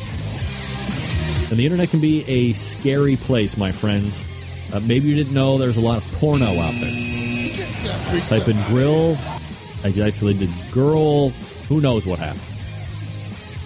I wouldn't. Get that fear out of your mind right now. You're dealing with reputable people. And not only are they reputable, not only are they very knowledgeable everything they sell in the store, the best thing is they inventory, it's in stock whatever's on the website, it's ready to ship to you, it's right in the warehouse, and it ships you promptly and it's priced fairly. All things that I look for when I'm looking to endorse a company that sponsors the show.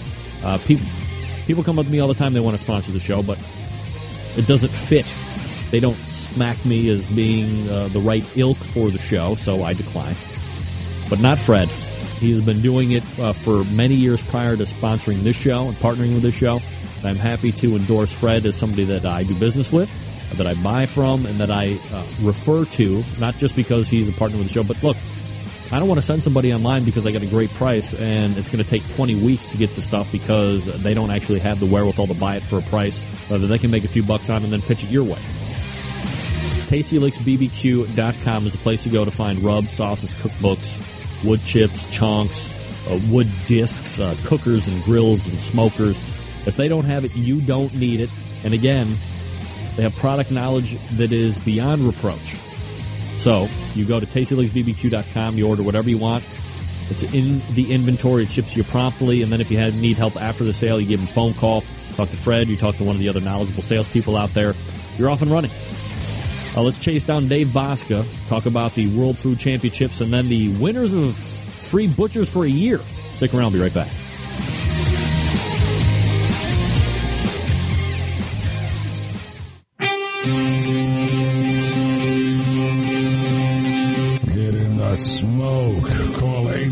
877-448-0433 to get on the air. Now, here's your host, Greg Rempe.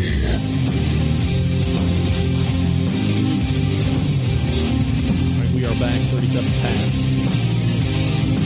Gotta have the phone ring. Thanks again to Mike McCloud for uh, joining me last segment talking about the World Food Championships. My final guest tonight has been having a great year.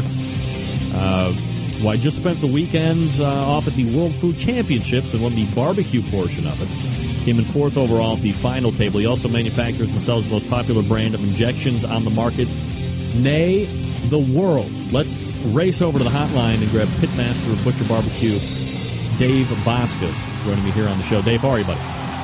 Hey, we're doing good, sir. Good, doing good. I appreciate you making time for the show, Dave. I know it's been a busy weekend. Probably a lot of travel involved with that as well. Uh, it's your choice where you want to start tonight. Do we want to recap uh, World Food, or do you want to announce the three winners of free butchers for a year? Let's take care of business first. All right, business first. Uh, so, what does that mean exactly? Let's let's let's announce some winners, and then we can Very. have some fun talking and telling them my stories. World. so here we go. We'll, we'll do World Food Championships here in just a second. This is the moment everybody has been waiting for. We'll uh, drum roll for all three. Uh, what are we giving away first, Mike? Uh, Mike, Uh, Dave. the- sorry. Jeez. The beef injection. Butcher's Barbecue beef injection for a year. The name of lucky winner is From Baldwin, Missouri, John Colina. John Coleman.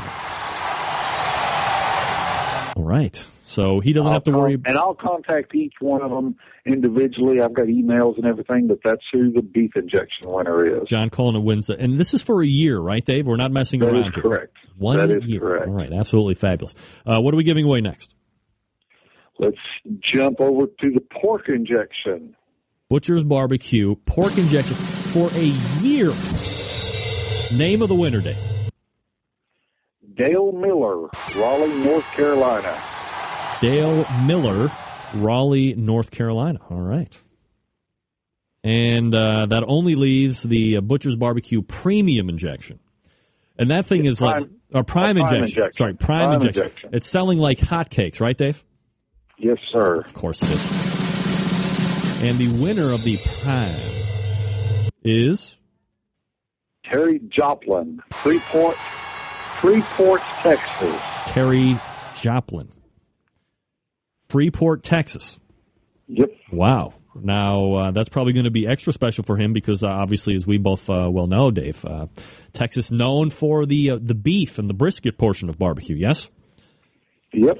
Yep. All right. So Jerry's going to be very happy with that. Uh, so let's briefly recap. There was uh, the beef injection, the pork injection, and the prime injection. Uh, all three of these people are getting their respective products free for a year. Yes. Now, look, Dave, you're a, a frugal businessman. You're wildly successful. What possibly possessed you to do a free injections for each product for a year? That's one of the fabulous things I've ever heard on the face of the earth. I just decided to do a promotion that will help them, help me. It just helps get the product out there, and I think the best way is just that. Um, you can't get much better than free. Uh, that uh, I always find free beer to be the best tasting. I always find free bourbon to be the best tasting, and I always find free butcher's barbecue, whether it be the injections or the rubs or the sauces, to be the best. Obviously, I'm more than happy to pay for them, of course. But if I get them for free, I'm taking them all day long and twice on Sunday. All right, so I appreciate you uh, announcing those here on the show. I'm sorry we missed last week. That kind of took a little of the steam away, but you know when you don't have any power and you're relegated to the internet, here's where we are. Um, so, uh, any other promotions that we want to mention here that, are, that, that might be coming up or in the works of Butcher Barbecue that we can scoop tonight? Uh, there's yeah, there's works in the in the works. So we'll just say that there's. I've got uh, several new items we are testing right now. Um, going with uh, uh, it's not going to be a brisket item. Let's put it that way. But we are definitely testing items starting this weekend, doing some cooking with it. We've been playing with them in a couple of our last contests. Uh, so it's something that we've been dealing or, or working with for about two months myself. I will do some scientific actual stuff. I'll be doing lots of weights and measurements on scales, seeing how things hold hold their product, how it can leach out, how it uh, retain moisture. Um, got two different formulas we're working on. I'm trying to see which one will work the best for the general, and then we'll start adding different flavors to this. But I'm trying to, I'm working on the base mix right now. All right, so uh, shrouded in secrecy, but building uh, uh, building the uh, sense of urgency like uh, nobody can do. Dave Bouska from Butcher Barbecue. All right, so we transition away from people winning a bunch of free stuff, and we we look to kind of recap the weekend that was spent in Las Vegas. I just had Mike McCloud on, who was kind of the brainchild behind this whole World Food Championship deal. You know, Dave, we've talked a number of times before uh, intimately about KCBS and Sam's Clubs and you know a lot of these other events. And when you see something like a World Food Championship, and I did ask Mike about it specifically, if he if a master plan was to put a number of these World Food Championship, let's call them qualifiers, around the country during the course of a year, and then have it culminating into what took place this past weekend. Obviously, you need that first event to kind of gauge: is it a plan that can work? Is it something that's sustainable? And he thought it was. Uh, any surprise to you that that's kind of uh, what where the the mastery plan was in that regard? No, I don't think there's any surprise at all in it. Um, he has been in, he and his group have been in working with KCBS for several years, so they understand, I think, a lot of what barbecuing competition is. I think they learned a lot themselves this last weekend dealing with the other categories that went into this culinary cook-off uh, from what talking to the folks that was helping them and assisting them, the barbecue pretty well took care of itself. Um, we had our regimented way of doing things. KCBS ran that. I, from what I understand, the chili world pretty well took care of itself too. And I think the other ones, the competitors, all the way down to the way it was going to be um, turned in, was a, a scare, a frantic, because no one those guys have never done anything quite like this, let alone weekly like what we do. So, from what I understand, it was pretty hectic on their part. Um, as a competitor, you're going to have folks that like it. You're going to have folks that will do nothing but cuss what happened. Um, from the time we pulled in till the time we pulled out, um, I think it was ran very good. Uh, I'm not saying that because they gave me a check at the end of the day. I'm saying that because it was. We we've been to contests that are only 25 teams and have been working for 10 years, and was a lot less organized than these group of people out there that's dealing with hundreds. I don't even know if there. I don't think there's probably a thousand competitors, but there's hundreds of competitors, and I know they had to jump and and do hurdles that they didn't even know was going to be a hurdle till they got to Vegas. So I think it was really good. And then when it come to the final seven, they they worked head over heels to get what was needed for us at every time we needed something. There was no problems with that whatsoever. 11 o'clock the night before the final table, uh, we're having a cooks meeting at 11 o'clock. They're up late just like we are. They were struggling. They were running around doing everything that they thought needed to be done for that final. They were up all night long a few nights prior before we ever got there. Uh, so I, I really think it went off real good. I hope that they're happy with it. I know that a lot of people were. I, I've heard of a few people that needed things that they didn't get. But I think that's just I think those are just little things, not not the big picture. I, I'd heard from some people that said that you know the barbecue people were, were kind of put away, uh, you know, farther away from you know the strip or, or from a, a bigger milling general public than some of the other categories were. Did you find that to be the case? And I mean, is that that big of a deal for you guys? That you know, typically if you're within an event, uh, at least a lot of barbecue competitions, you know, the the KCBS portion is segregated. There's not a lot of foot traffic there anyway. Well, okay, let's let's be real about this. We've done that to ourselves. I mean, we have. We're the ones who roll into these big coaches and these big trailers um, where you can't put us on a sidewalk. Right. We're the ones who's requiring 40 foot long spaces each. So don't be blaming MMA for that. Don't be blaming any organizer for that, not just MMA. Um, we're the one who wants to do everything in secrecy behind closed doors. We don't want to show anybody what we do. So how can the public look at that and say, well, I was a part of that? Well, we've built that for ourselves. So I think if barbecuers, and I'm, I'm one of us, if we're out there complaining about we were on the back lot, well, by God, we did that to ourselves. So, so don't be complaining to the organizers for that. Is there a possibility that if God, and this would be changing behavior like nobody's business. But if if there was more of an openness, if there was less people in the coaches and in the motorhomes and trailers doing all this prep work and, and was bringing it out to the public, do, do, you think that that would possibly make the sport a little bit more popular and a little bit more approachable than it is right now? Um, would it be more approachable? Well, I think absolutely. Yeah, I think it would be. Um, will it ever happen? God, I hope not. I kind of like keeping my secrets just like the next old boy. Um, but I'm not saying it's not the right thing to do. If you get to the point to where, like we did there at the finales, we we were outside. I, I asked them for a table to put outside. They said, "Well, we'll come inside and film." And I'm like, "No, let's go outside." I said, "I'm a realist here. We got to pay the bills for y'all. Let's let's let the public see what's going on." So we was trying to do as much work as we could outside once we were in the lot and everything was set up and rolling. So I feel like that was the right thing to do. Dave Bouska from Butcher Barbecue joining me here on the show. Uh, ButcherBBQ.com is the website to go uh, check him out. Obviously, uh, buy any of the products that they're offering out there. Uh, you, you win the barbecue portion of that. Uh, as you said, you get a nice little check for that. Uh, a lot of great teams that were invited and, and, got, you know, take part in that. Pretty, pretty satisfied with the win over that caliber of field. You know, I was asked this the other night, and I'll tell you what, I I am honored to have been able to go up against guys that I call great, great cooks. That's I got to put my food up against them. I got to put my food up against folks from around the United States that I don't normally get to.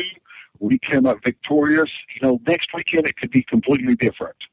Um, but that day, the judges judged ours as the best.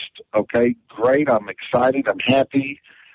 I feel like I did what I would love to have done. I competed against the best. We won.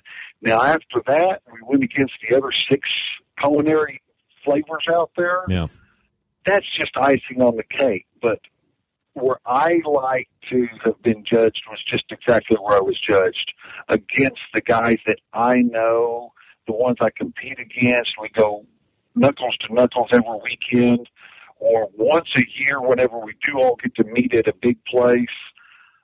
That's still, that was my win right there. After that, like I said, the rest of it was just icing on the cake. You know, you, you win big barbecue competitions. Um, obviously, like this one, uh, at least for the barbecue portion, you finished very well in the overall table as well. I mean, you're continuing to have a great year. Team of the year isn't going to happen, but you know, a lot of wins, uh, some really big events will 2012 go down as the best barbecue year yet for Butcher's Barbecue, both as a competition team and as a business? As a business, yes. Um, as a team, we were third last year at the end of the year for team of the year. Um, but I, this year, I got to scratch off some bucket lists for me. One of them was qualifying for the Jack automatically.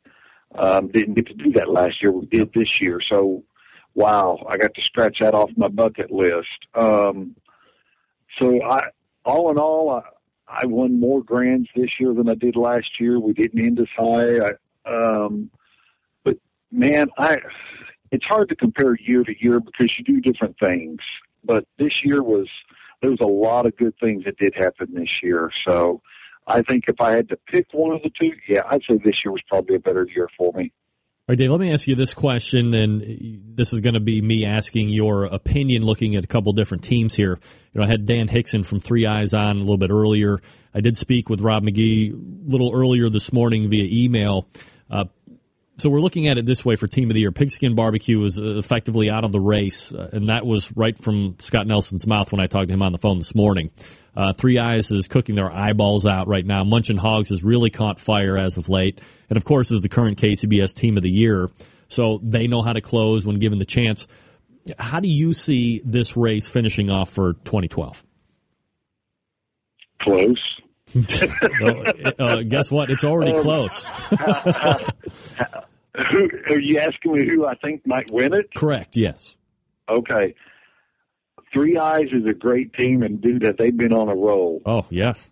Rob McGee and Munchin Hogs at the Hilton. It's a great team, and they are rolling. There's some things that Rob done this year. A lot of folks don't know, and I was talking with him about the middle of the summer, and someone in in that area had said something. Rob, sorry you're not doing that good this year. He says you'll get you'll get it you'll get it back this uh, next year. Rob looked at him. He says, "Man, I'm 15th in the nation." He said, "There's 5,000 teams. What am I doing wrong?" He said, "Hell, I thought I was doing pretty good." you know, the perception of good versus bad. Rob, as good and many times as he's won Team of the Year, 15th of the in the Team of the Year, he still thinks he's doing wonderful. Yeah. So that's kudos to him. But what folks don't realize, the first half of the year, he went to a contest in four categories. At that contest, he changed his recipes. He played around. He was tinkering with stuff. The next contest, he did a whole new setup. He was tinkering around for again. And he spent the first half of this year when we were already getting hard and knuckles on the ground and dragging, he was already, he was just playing. He decided in the middle of the summer he better get busy because, well, his reasons, his reasons, but let's be real, the wife needed some money to help add on to their house, okay? Right. And uh, he said, "Well, I better get busy." And now he's he just stepped right on in, and he's caught right up with everybody. If he would have been doing that all year, we'd have probably all been chasing for second place and didn't even know it. I've got strong, strong respect for Rob and, and the guys at Three Eyes, but Rob is a guy that we cook against quite a bit through the year, and I know what he can turn on and turn off. And if he decides to turn it on, we're all in trouble. There you go. Uh, Dave Bouska joining me here on the show. ButcherBBQ.com is the website. And again, Dave, uh, thanks for coming on to announce the three winners of the beef, the pork, and the uh, prime injection. That was uh, very fun to do. And, uh, you know, maybe we can do that again sometime or whatever. You know, my door's always open when you got promotions or whenever you want to come on. Uh, always appreciate the time and, and the candor you give to the show. And uh, we'll talk to you soon. I appreciate your time, sir. And and I just want to say real quick to everybody out there, um, we are doing a class. I've got just a few spots left in Southern California. If you're interested, go to my website and let's get it filled up. We're about to get done. So finish it up if you want to, and let's let's finish out the year with a good class. Okay. All right, Dave, be safe.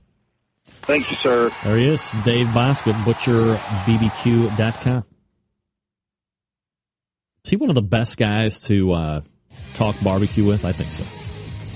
Get in Love the that guy. Call Telling it like it is, like nobody's business. Dave Bouska, Butcher Barbecue.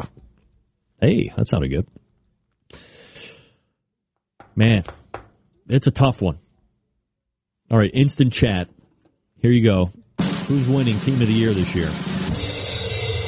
Is it going to be Three Eyes? Is it going to be Munchin Hogs?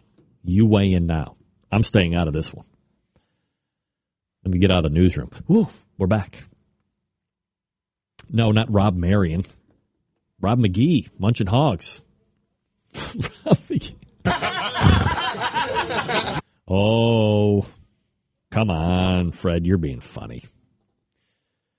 Uh, so thanks to Dave. Uh, and again, congratulations to John uh, Colin, Coliner for the beef injection, uh, Dale Miller from Raleigh, North Carolina for the pork injection, and uh, Jerry Joplin from Freeport, Texas for the prime injection.